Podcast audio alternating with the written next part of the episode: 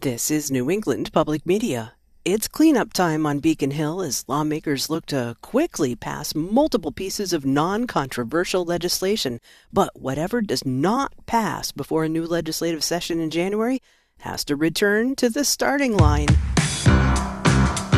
I'm Carrie Healy, and this is Beacon Hill in 5, our look at the week ahead in politics and government in Massachusetts. As we do most Mondays, we've got Matt Murphy from the State House News Service on the line. Good morning, Matt. Good morning, Carrie. As that informal session continues, on Beacon Hill, lawmakers continue to pass what seem to be a ton of local bills.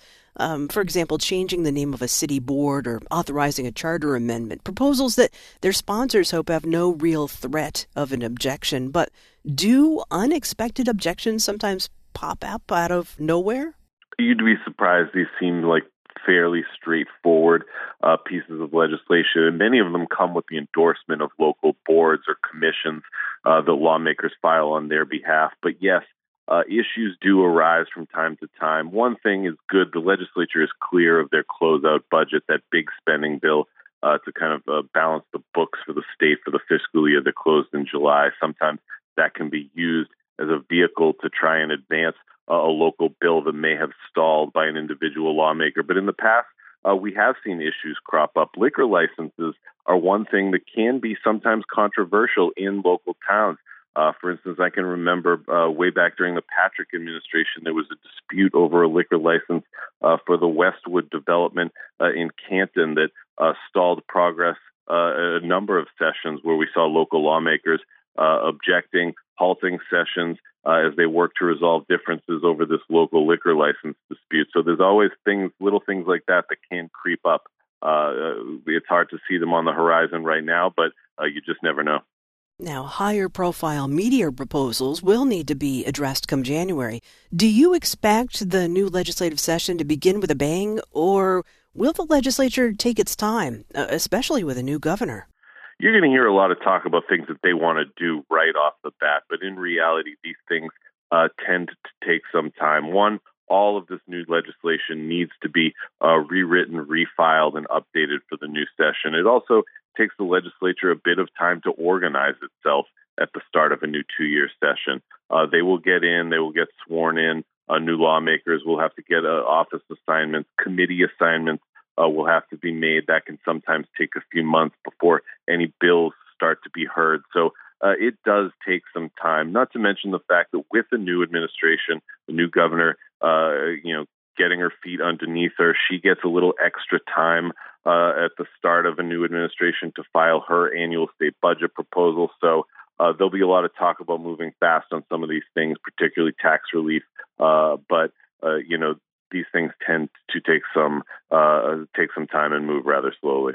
I read in the Boston Globe that Governor-elect Maura Healey is accepting single contributions of up to $25,000 to pay for the inaugural events surrounding her swearing in. Uh, fellow Democrat Deval Patrick, as you mentioned him, a limit was $50,000. Have you heard anything about whether Healey's campaign will be publicly disclosing who gave money to pay for these events and how much they gave?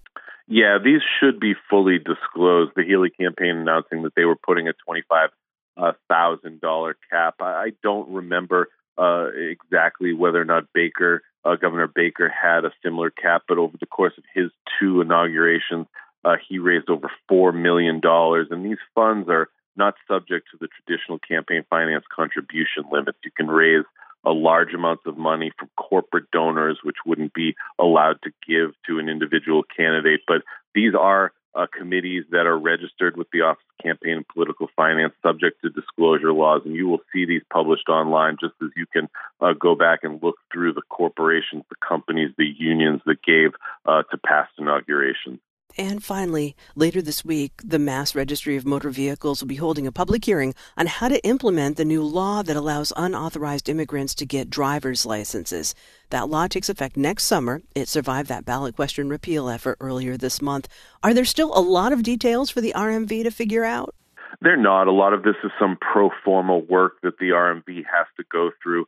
Uh, many of the the requirements are stipulated in the law itself, such as which forms of documentation uh, will be accepted uh, from people who may not be able to show uh, legal status but want to apply for one of these new driver's licenses. So uh, the RMV going through their own regulations and updating them to make sure that uh, what is in the regulations is uh, what is in the law is reflected in their new regulations.